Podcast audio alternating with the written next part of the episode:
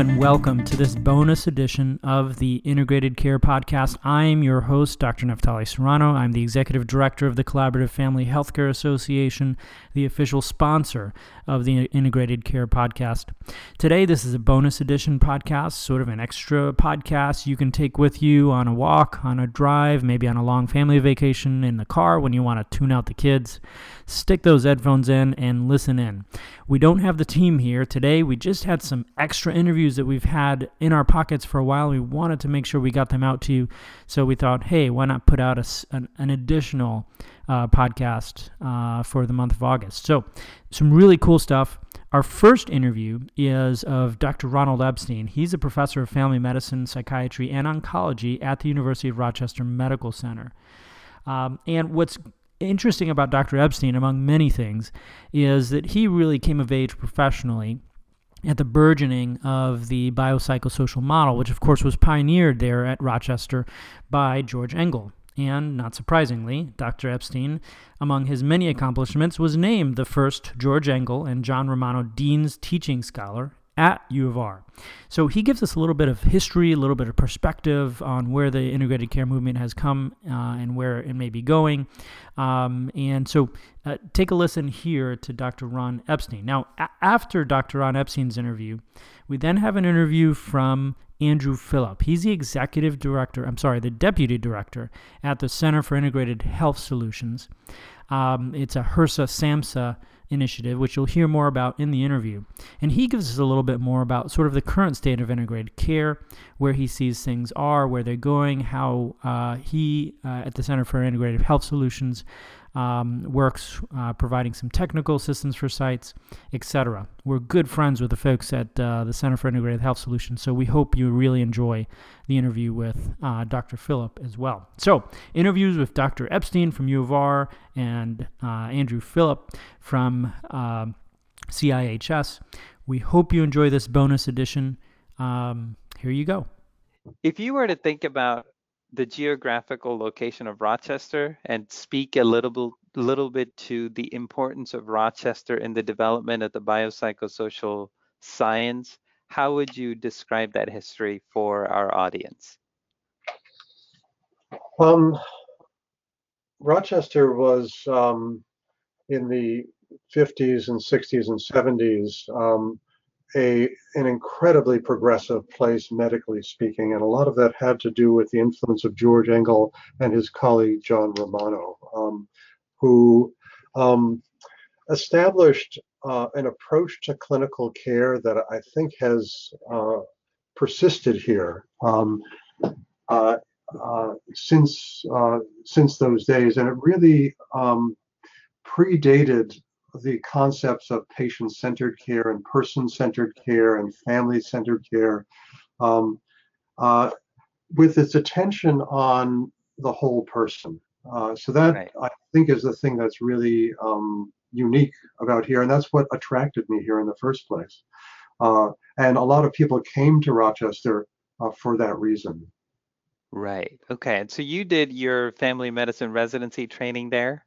Yes, I did. I did. So I went to medical school at Harvard, and okay. um, during my third year, I wrote a letter to this guy uh, who I had never met but had heard of and read a couple of articles by uh, George Engel, okay. and basically um, told him that I, although my education in some senses was really excellent, um, I felt that there was a real disconnect that uh, that uh, patients were being treated as diseases and not much more than that, mm-hmm.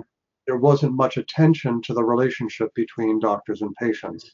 Um, now, clearly, there were exceptions there. There were fabulous right. clinicians, but um, but I think the overall zeitgeist was was very biotechnically oriented, and he seemed to have another approach. And his answer was, "Well, come to Rochester and check us out," which is exactly what I did, um, and uh, and found that what he was talking about, in fact, did exist. It was true.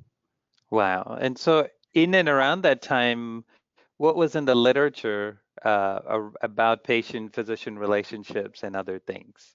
Well, the article in question was his 1977 article in Science and his follow-up in 1980 in, uh, I think, the American Journal of Psychiatry, um, both of which described this model of care that um, was radically different than you know, kind of usual care.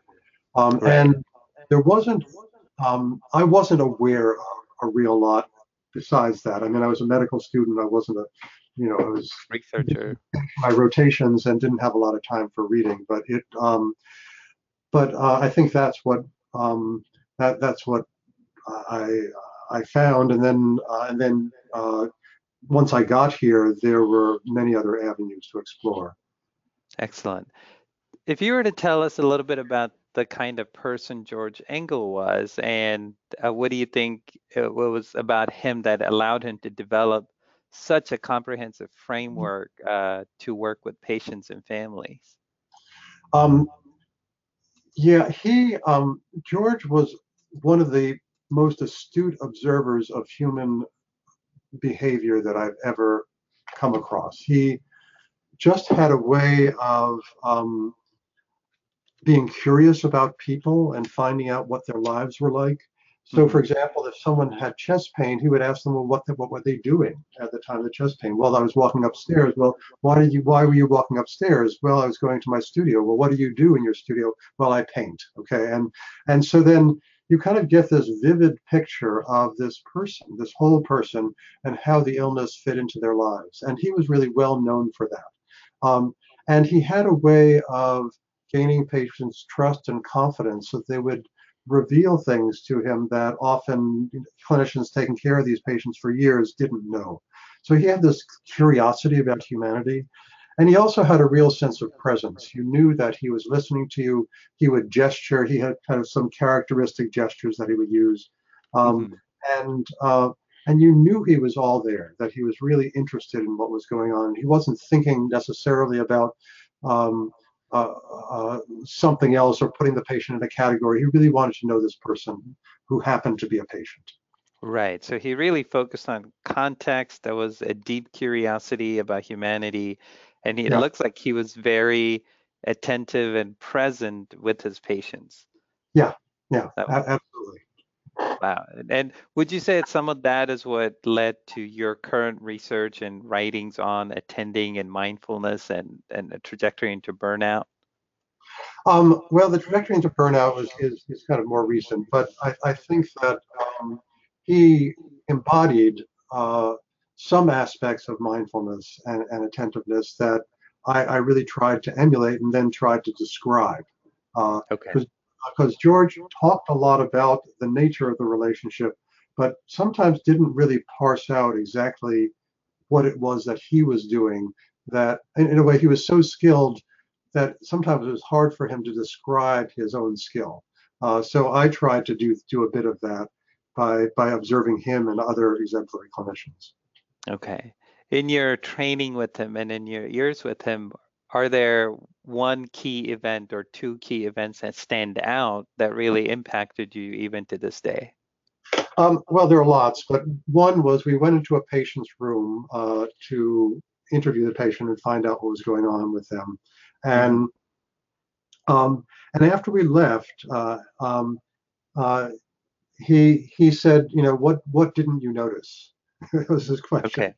Uh-huh. you know, like a Zen question, you know, what uh, what's the sound of one hand clapping? Right. And just that question made everyone acutely aware that there were no flowers, there were no cards, there was no evidence that there was another human being who cared about this person. Okay. And, and it was kind of a stunning realization because without just that simple question, um, that fact would have eluded many of us. And then you know, we went back in the room and, and, and asked, well, who's in your life, uh, you know, who's there for you. And turns out there wasn't really much of anybody in their lives. Um, and and so um, that itself became an, an important um, area for interventions. I mean, you know, just right. you know, part of the problem with caring for, for the part of the reason this person was hospitalized was because they didn't have enough social social connections to assure right. that they you know get, get adequate care, there at home. And he basically figured that out just by looking at the room. Right, like a very uh, acute observation of what was going on. Yeah. Yeah, so that would be one one example. And he also talked a lot about himself, you know, his own illnesses, his own family history, uh-huh. which is pretty extraordinary.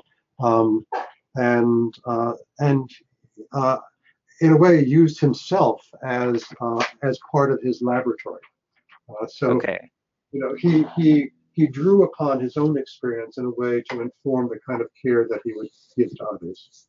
So there was a good judgment of therapeutic self-disclosure to help patients Yeah, connect. I mean, sometimes it was a little bit um, too much information. For example, he was fascinated with when his hemorrhoids bled.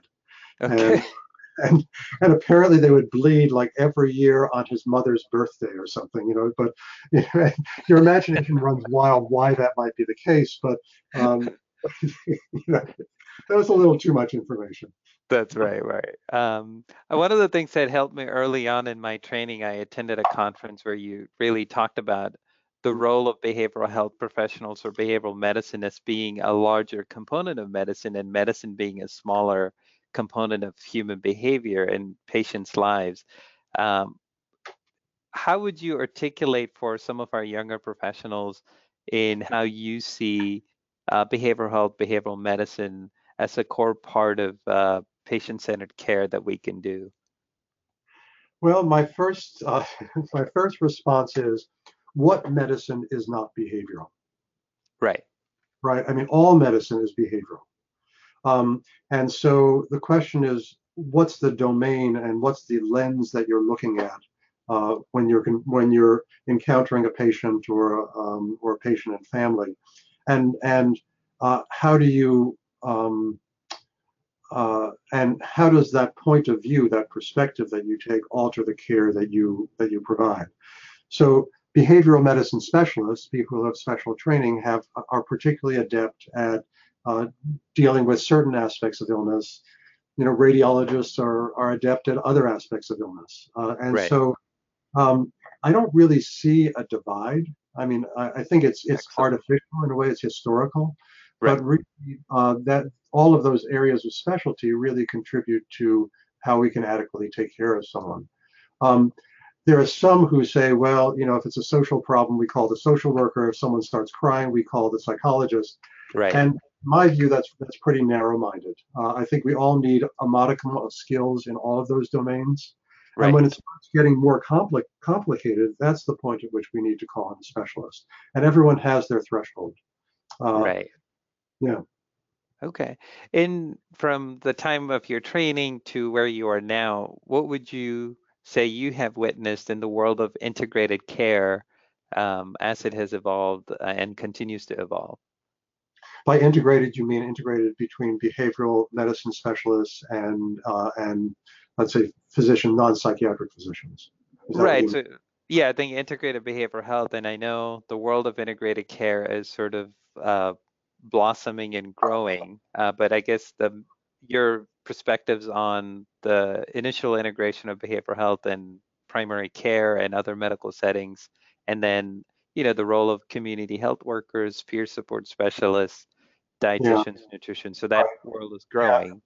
Yeah, no, I mean, in in our family medicine center, it, it's it's kind of so taken for granted that it's a non-issue.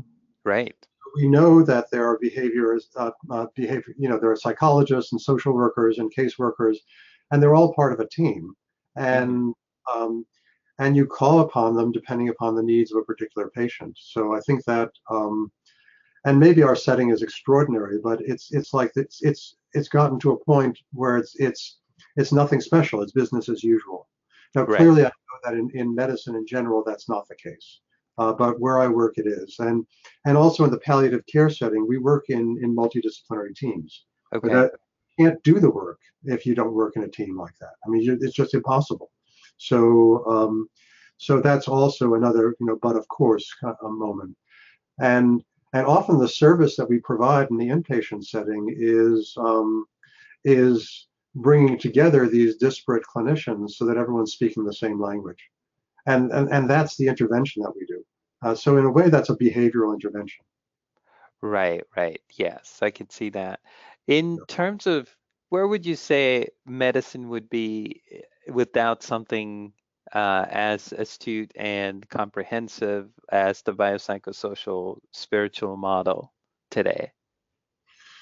Well, it, I, I think that um, in many corners, that model has been supplanted or replaced by other uh, other ideas like patient-centered care or person-centered care or um, uh, you know integrated care. So I'm not right. sure that as many people are using the word biopsychosocial as they might have 15 or 20 years ago.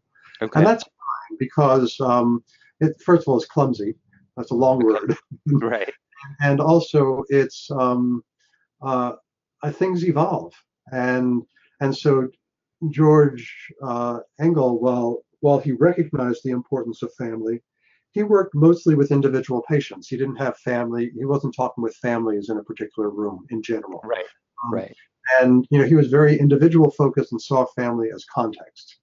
Uh, whereas a family therapist would see fa- the family as the patient. And right. so, you know, that you need different words for that. Uh, so I think, but I think where medicine, uh, I, I, I, think in that era it was there was a confluence. So around the same time, Ian McWhinney was developing the patient-centered model, and okay. and and so I think the times really called for that for two reasons. One is that medicine became increasingly technological and was forgetting about that it was really about people. Mm-hmm. Uh, and, and, and the second is that, um, that uh, patients were, were demanding something else. Patients were becoming more active and asking questions. And so they weren't merely the, the passive recipients of care. Right. So it was a bi-directional, multi-directional right. influence right. that really got there. Okay. Um, in in the past few months, uh, what are some of the things that you're reading and people that you're listening to that's been really impacting your thinking, your clinical practice, or teaching? Well, one book that I'm reading is a book by Lisa Feldman Barrett called "How Emotions Are Made," okay. um, and um, and you know may say, sound a bit a bit removed from uh, from everyday clinical practice as a family doctor, but her point is, is that um, uh, that uh, that emotions aren't things that happen to us. We actually construct them. And the mm. same set of circumstances provoke different emotions in different people because right. they construct them differently. Uh, so, at least, you know, in, in many corners of, of psychology, it was thought that emotions were universal, that the same kind of event would provoke the same kind of emotion. And she kind of blows that that theory out of the water. So I, I, I find the book really quite interesting. Um, another um, um, uh, uh, oh, let me just think. I'm just trying to um, recall the author. I'm sorry, but no um, another another. Uh, it'll come to me in a minute. But another um, realm is um, is um, a book called Experience and the Creation of Meaning, and okay. it, the, the the thesis of that book is that um, experiencing and the creation of meaning is that um, that meaning is created through the direct apprehension of experience and not necessarily through the interpretation of that experience. Again, mm-hmm. it's a very radical um, right. idea, but um, as clinicians, we have these very visceral experiences and then we put words to them. And in some cases, those words enhance our understanding uh, and provide meaning, but in other situations, they don't quite get there. And it's just the raw uh, experience itself that it, it, can be more instructive. So, like in the philosophical realm, those are two books that I uh, I've just been um, uh, um, uh, have, have influenced my thinking. Okay, and I think uh, is it Eugene Gendlin? Yes, yes, yeah, Eugene Gendlin. I'm sorry, I, I should. For some reason, it escaped me. No, no worries. And yeah. just to sort of close it off, what are some of the big questions in your mind right now, uh, as a clinician, as a researcher, and and an educator? Um, one of the big questions is how to use technology to an- enhance the connection between clinicians and patients. And in some in some senses it does, and in some senses it's, it's divisive. Right. The second is um, how to help clinicians apprehend their own experience more fully so they can actually be more present for patients. So that's where the work in mindfulness comes in. That is, rather than turning away from difficult emotional reactions to clinical situations, helping clinicians develop the resilience awareness and fortitude to actually turn towards those somewhat negative and difficult emotions that arise in practice. Uh, my theory is that by turning away from those, it actually creates more stress than actually apprehending them more more directly. Uh, the right. third question it has to do with um, uh, uh with parsing of attention. Uh, with okay. electronic health records and increased complexity of care, uh, there are all these opportunities to distract your attention from focus on the patient as a person. And how mm. are we going to really navigate that? That's part of that's a marker of progress in medicine, but it also has a dark side. So those are, those are three questions that I'm, I'm living with now. That's very good. Thank you so much for your time. We're very excited to learn a little bit more about the historical significance of uh, Rochester and to get an inside glimpse into uh, George Engel's words and his work that has touched a lot of our lives and probably impacted our career trajectories quite a bit. Yep. Thank you very much. It's a pleasure. Yeah.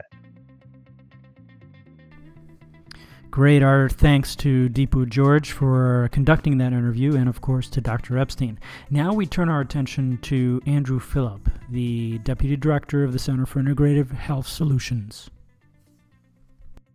I'm here with Andrew Philip, Deputy Director of the Center for Integrated Health Solutions. Andrew, thank you for joining me today. Sure. Thanks, Naftali. We're uh, glad to be here and, and always really glad to connect with CFHA and, and all of your members. Yeah. So one of the things that that makes this relationship uh, work so well is that you have a personal sort of experience and background in integrated care. So before we jump into what the Center for Integrated Health Solutions is about, uh, could you give us a sense of what your own experience has been in the world of integrated care? Oh yeah, sure. Um, so, I mean, I got started integration back when I was in grad school in uh, actually Auburn, Alabama and uh, it hadn't been an interest of mine originally. I was interested in addictions, but um, through a few different experiences, I started dabbling in, uh, I suppose, the medical side of behavioral health. So working in things like units like palliative care. Uh, I worked in level one trauma center with a burn unit, um, neurology, and I got to really work with um, a whole host of different types of physicians who honestly, many of them weren't really sure how to use a psychologist or, or where we fit in. And so it was kind of a, a joint process of figuring out of sorts of, of really um, how to make things work and how to really understand both acute and chronic conditions um, with a behavioral health lens. And um, so from those experiences, I, I worked uh, for about a year in a small rural community health clinic um, largely for um, folks who were getting their support through Medicaid based services. So, really didn't have a lot of touch points with us. And so, we had oftentimes, and it was a family medicine residency clinic. So, we had one touch point per year with just about everybody. And in that time, we often only had about uh, 12 to 20 minutes to, to really do anything with them. And so, it really um, I had to dissect all of my, you know, my my clinical psychologist training to think about, well, what can I do for somebody who has a chronic medical condition in really the smallest imaginable point of time? And often that was, um, well, first working with uh, the medical residents, and then thinking about, you know, how to give the most bang for their buck to all of our patients. So I took those lessons with me when I moved into the the VA's healthcare system, and there we helped start up um, uh, an integrated primary behavioral health clinic um, was was pretty robust. In just our clinic alone, we served um, uh, over 100,000 veterans, and we had about four of those where we then replicated the services. So, as a, a you know behavioral health provider in a primary care clinic, I, I, became intimately familiar with just how do you start these programs up? What are the considerations? How do you navigate thinking about well, how many you know FTEs do we need per um, primary care clinician? How do we negotiate those relationships? Who owns the patient? And then how do we think of treatments that actually work within a, time-based setting um, so i did that for some time uh, really enjoyed it and then moved into um, um, a consultative role with department of defense um, as a national trainer um, working in their integrated efforts as they rolled out similar programming really everywhere there's a primary care clinic and, and now here i am with uh, with the Center for Integrated Health Solutions and more of a kind of an oversight role, but getting to see integrated care from a community based perspective. Well, tell us a little bit about that. What what role does the Center for Integrated Health Solutions play, um, and what's its mission?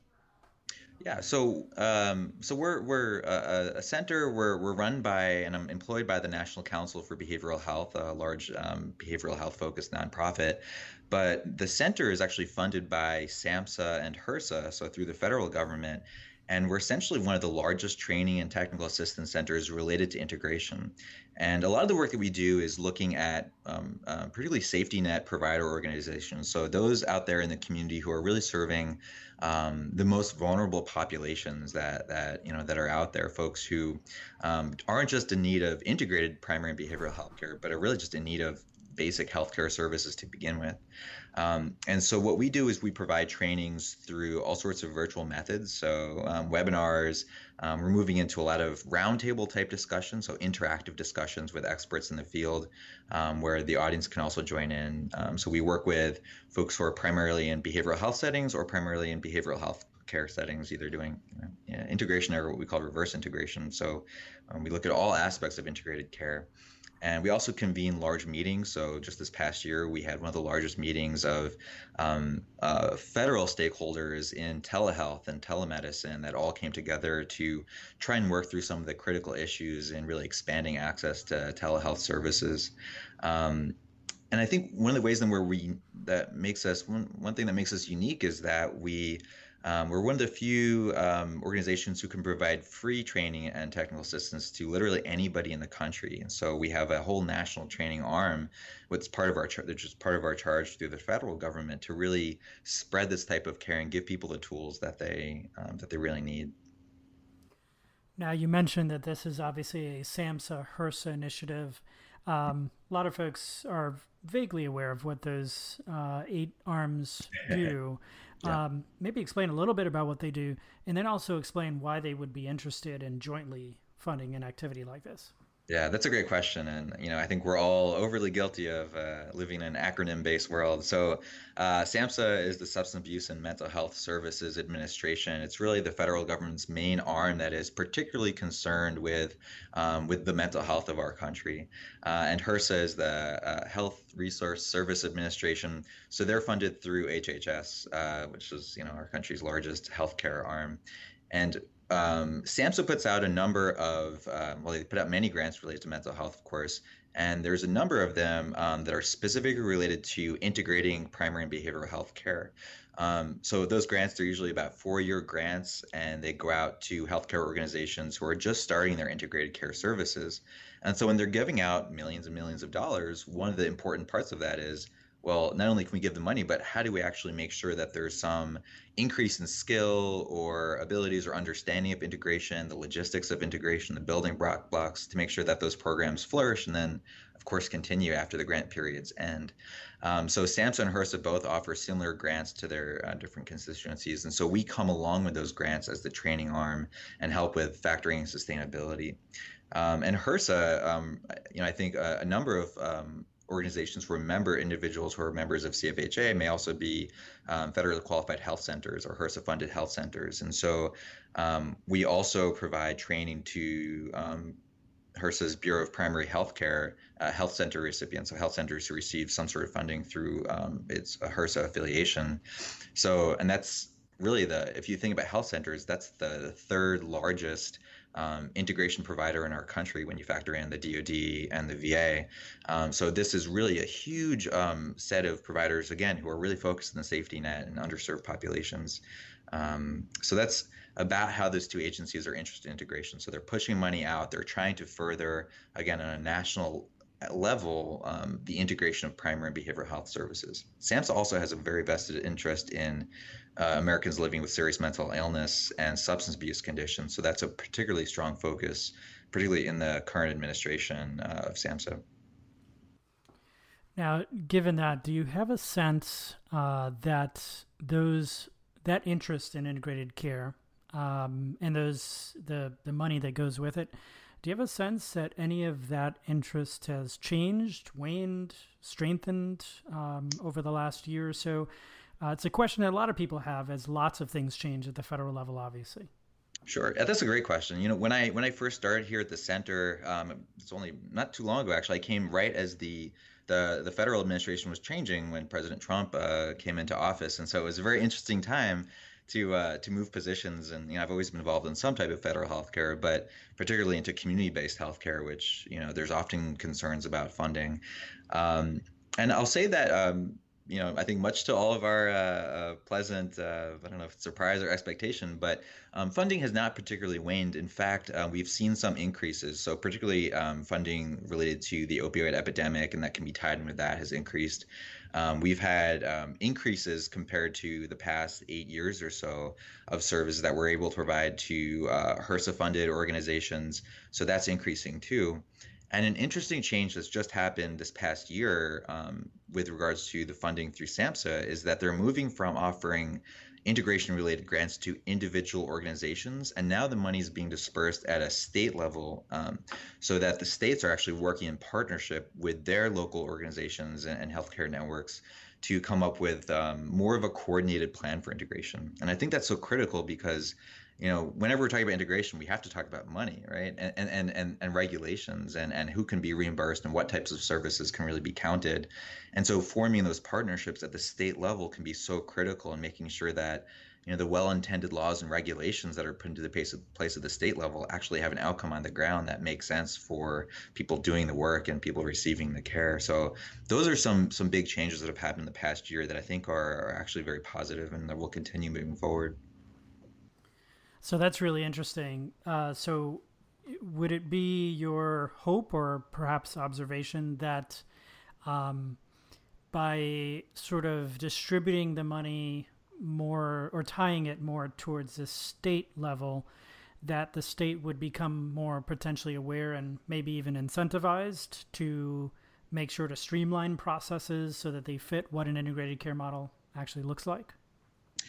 You know, I think that's um, certainly so. Some of that is built into way the the way that these grants work, and that there has to be certain levels of communication. There have to be the types of metrics that they're reporting are very much linked to things like access and who's actually um, improving health outcomes, and these are all intricately tied, of course, with integration. These are some of the, the fundamental goals. Um, but I would say yes, absolutely. I mean, the idea is so the state is really they're making the determinations of who's getting the money and and and you know what proportion of the money is going to any given organization. And so they have a vested interest um, when we have meetings we're involving state level entities and and um, rule lawmakers and, and and their stakeholders in the conversations along with health, those health organizations. So I think there's no way that we won't really see much, uh, you know, that we wouldn't see improvement there because you know they're having these conversations they're they're looking at the same exact outcomes now. Um, and in the past uh, you know from just our conversations with um, with uh, our national council member organizations and also grant recipients there's it almost always feels like they're you know they all want the same outcomes but they're they're looking at totally different things they're going about it different ways. And there it's rare that they're it's rare that the the health provider organizations and the state level officials are all actually gathered in the same room at the same time. Sometimes they're not even sure how to communicate with each other. So I think this can really be quite revolutionary. Yeah, that's going to be an interesting. Um, interesting uh, thing to see develop over the next few years. It oh, yeah. kind of reminds me a little bit of the uh, the uh, federal grants that were uh, handed out on a pilot basis to certain states a few years back, um, and now it looks like this is more of a a change in strategic initiative. Yeah, and you know, one more thing just related to that is uh, we and talking about um, um, projects and pilot projects. Another big focus um, that's just emerging now has been uh, CCBHCs or um, community-based behavioral health centers, and that's kind of like the the federal um, version of uh, or a, a, behavioral version of an FQHC, almost similar kind of funding mechanism. And so that's a new, also a new area, and we're providing some of the training and technical assistance um, at the center that's coming along with with that money too and that's another area where we certainly hope to see an expansion. There's there's so many states right now that um, weren't able to get in on the very first round of funding, but it's um, we're certainly anticipating that that will continue and that we'll be able to expand that and see those types of services in addition to the traditional behavioral health um, grant funding opportunities expanding to, to many more states, and, and that can really be when we're talking about workforce shortages and and and, and financial planning, that can really be an important um, factor. Yes, and I'm glad you you mentioned that because uh, one of the uh, worlds that CFHA members are probably less aware of because most of our folks are in the primary care realm Um, but there's a growing number of folks in that realm of operating out of community uh, mental health centers. Mm-hmm. And so, yeah, there's these two movements there that are are overlapping and related, right? Sure. Of these uh, behavioral health homes and the certification process around that that you referenced, and then what you talked about before related to this whole idea of reverse integration, mm-hmm. right? So, can you give a thumbnail sketch of of what you see um, in those developments nationally? Are, are folks making headway as far as really developing this um, sort of health home approach within community mental health centers? And, and how is that tied to the idea of integrating primary care into those centers? Yeah, you know, I think that's an important question to ask, and, and we're still finding out the answer to that. Um, I've been really pleasantly, you know, coming from more of a, a primary care focused environment um, in my own background. It's been really interesting to see um, how uh, more traditional, you know, community behavioral health organizations have been embracing the need for primary care. Um, you know, I think we're all aware that for now for decades we've been aware that you know people living with serious mental illness are dying so much earlier you know essentially decades earlier also. Um, and, and, really there's nobody who's not seeing that. And there's also a fundamental recognition that um, for many individuals, particularly those who are living with serious mental illness, they're not getting their care in the same place that um, that other Americans are. They may not be going to a traditional primary care organization. Um, they may not be getting their their services in an FQ, for example, if they have access to that. They're probably, you know, if they're if they're getting services, there's a high likelihood if they're already wrapped into a behavioral health organization, that's that's really where they want to stay and exist, um, and and where they're going to be most accessible again among the SMI spectrum. Um, and so we, are seeing more of an uptake in that. We're seeing um, um, more relationship building between behavioral health organizations and sometimes separate primary care agencies where they'll open up some sort of shared medical record system where they'll sometimes, you know, if they're at the earliest stages of integration and maybe they haven't even co-located yet, they'll have some borrowed time where a primary care, um, you know, cluster group will come in to the behavioral health organization for a couple days a week. So we're starting to see the beginnings of these things picking up. I'll say it's still we still have, I think, some years to go before we see really true high level integration happening um, across most of the um, traditional behavioral health community organizations. Um, but we're seeing more and more of that. And that's some of the coaching that we're doing is, um, you, you know, kind of meeting folks where they're at the same way we would in an integrated behavioral healthcare environment, right? So when we work with organizations, finding out, you know, what are their boards ready to start doing? Um, what is their infrastructure support right now? What are their finances support? And just eking them forward to the highest levels of integration. But we take just like again, you know, we use the same terminology, right? A no wrong door approach, using these same kinds of ideas. Um, but it's certainly um, you know it's a different world there's there's a little bit more education among the providers that's needed to feel comfortable in addressing um, health outcomes and health concerns talking about you know hypertension and uh, you know, you know uh, A1Cs and things like that that in, in, traditional primary care environments are so commonplace we're still breaking down some of those silos but I think they're I've been pleasantly surprised at the investment and just the energy that community behavioral health organizations are putting into um, really folding in more comprehensive uh, medical services.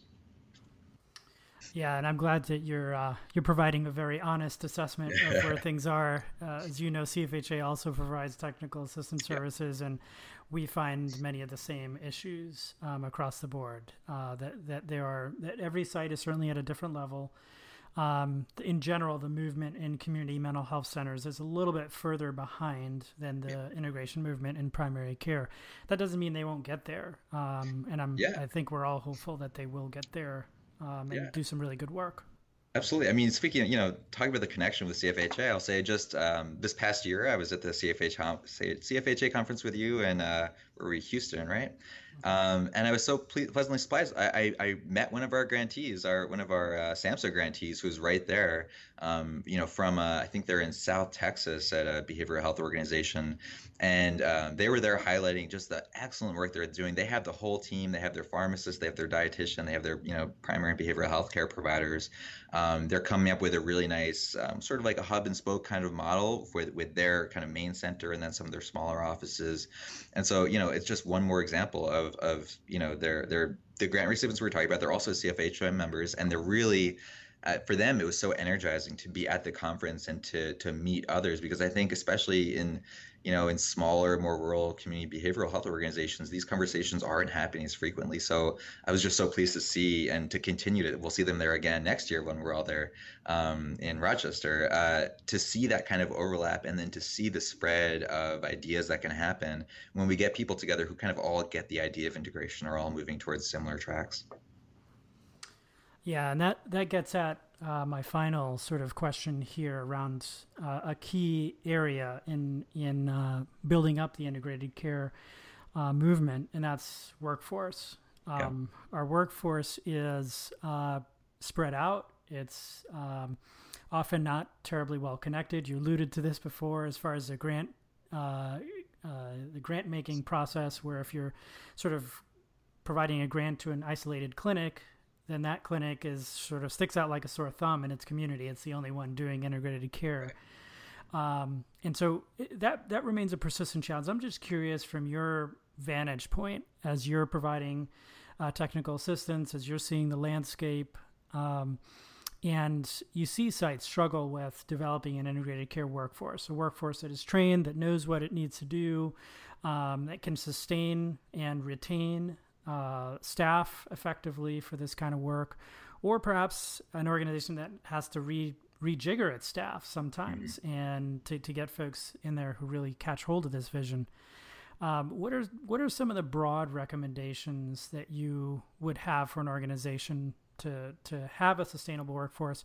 And if you can put your sort of magical hat on, and what would you hope for down the road um, would happen to, to build a more sustainable pipeline for the workforce. Sure. I'm just curious your thoughts about that. Yeah, I, and I totally, you know, I, I totally agree with Naftali. I think workforce development and and you know getting people engaged keeping them engaged thinking about things like burnout but also just training are so critical. And you know we we we pump in um, certainly a, a, large amount of money arguably not enough but um, resources time energy into um, into making sure that we have protocols and making sure that we have evidence-based tools that can be used and making sure that we have the right kind of you know, a clinic grid set up to support handoffs and things like that. But at the end of the day, none of this stuff matters if the people who are actually providing the services either aren't comfortable, aren't well enough trained, or, or you know, don't really kind of embody the idea of integration. So it's like, and, and I would argue that I think um, probably the the smallest amount of, our kind of all of our collective resources in the past has been going to like really that core training element. Um, but I'd love to see more of that. And I think I'm gonna I'll kind of flip the order a little bit. So you know what I where I see the the biggest bang for the buck or the the most important investment we could do would be to um, investing um, more integration related efforts into our training programs, into our graduate training programs. Um, you know, I'll I'll say, you know, when I was in grad school, we didn't have a class in integration. We didn't have a class related to primary care. I, you know, I got through, I put together some clinical experiences for that, but, um, and, and thinking about, you know, although you know I mentioned earlier that folks with SMI may be more likely to get their you know services in a behavioral health organization, but for the average American, you know as well as I, I do, most people are getting all of their services in primary care regardless of what it's related to, and so to not have that included as a as a you know a core class in any health related field uh, just really doesn't make sense to me, and I so I think that um, you know, others certainly, you know, CFHA, but you know, our friends at the National Register of Health Service Psychologists and other partners that we've been that we've been meeting in the field um, are really, you know, certainly DoD has been a pioneer in this, especially through the Air Force. The VA is the you know the largest trainer of psychologists in the country. Um, so the biggest players, uh, I think, are realizing this and are really investing in making sure that there's at least practicum experiences and and, and sort of postdoc experiences, but there's still not enough being done in the actual graduate training programs. And I've been you know, I've talked to a lot of others in the field when we're out at conferences together and meetings together of kind of musing about, well, what can be done about this? And there's this kind of question mark that's been um, existing of how do we get the graduate training programs to change what they're doing, right? Do you put a stronghold on them through their professional organization? You know, do we say APA, you have to mandate this? Um, you know, is it another, you know, idea is do we ask that at the internship level that the that the training directors say, well, well, you know, one of the things we're looking for in this next crop of interns is that they've had some experiences integration. I think that could be an interesting way of doing it. Um, you know, there's there's folks out there like uh, ASU who are kind of building this into their curriculum, um, but that's certainly a minority of programs. So that's really, you know, otherwise what we're saying is we're taking an existing workforce who've been practicing potentially for you know, I've trained people who've been out in the field for, you know, 25, 30 years doing traditional mental health work. And it's, um, and, and now they're kind of scrambling to say, well, how do I, you know, how do I function in primary care? How do I work with an integrated care team? How do I see somebody in 30 minutes or less and all these things?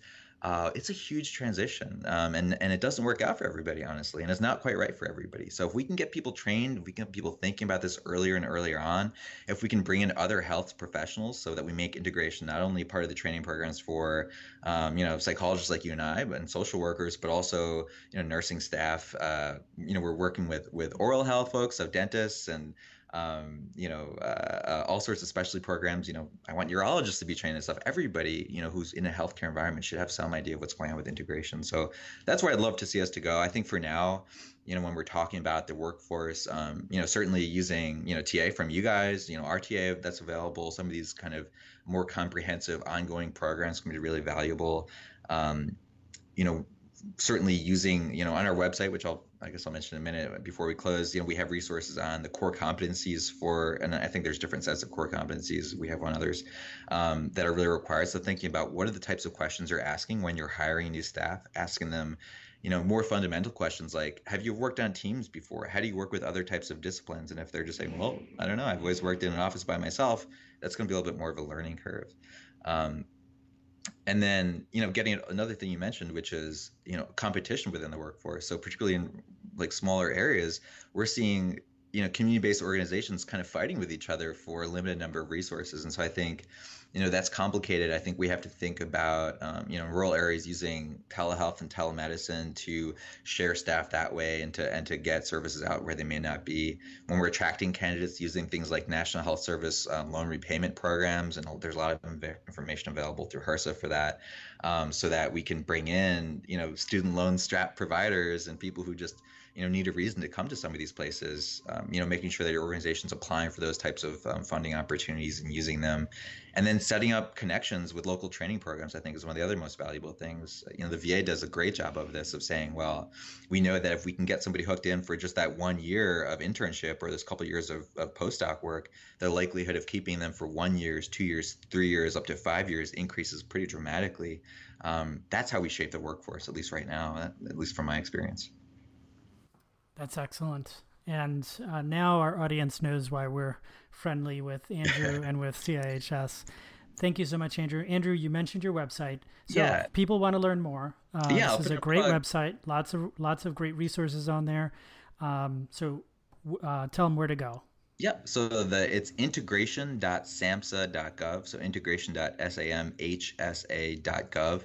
Um, our website is so easy to use. There's uh, about six or seven tabs at the top on everything from um, workforce to operations, health and wellness, financing. So there's billing worksheets and other helpful tools there. Just click the tab you want. You'll be literally pretty much every single topic is covered. We're also looking forward to featuring uh, more on the primary care behavioral health model and some of the resources through CFHA's website. As I said, you know, we have a lot of shared stakeholders, and so um, you know, I think you know our organizations are complementary and there's uh, much to be had there but our website's a great resource you can sign up for our webinars our listservs everything is 100% free so you know we really encourage folks to visit integration.samhsa.gov and there you can also request free initial consultation from any of our experts great thank you very much andrew we appreciate your time yeah thanks for having me and that concludes our bonus podcast. Tune in soon. We'll have our, our regularly scheduled podcast soon.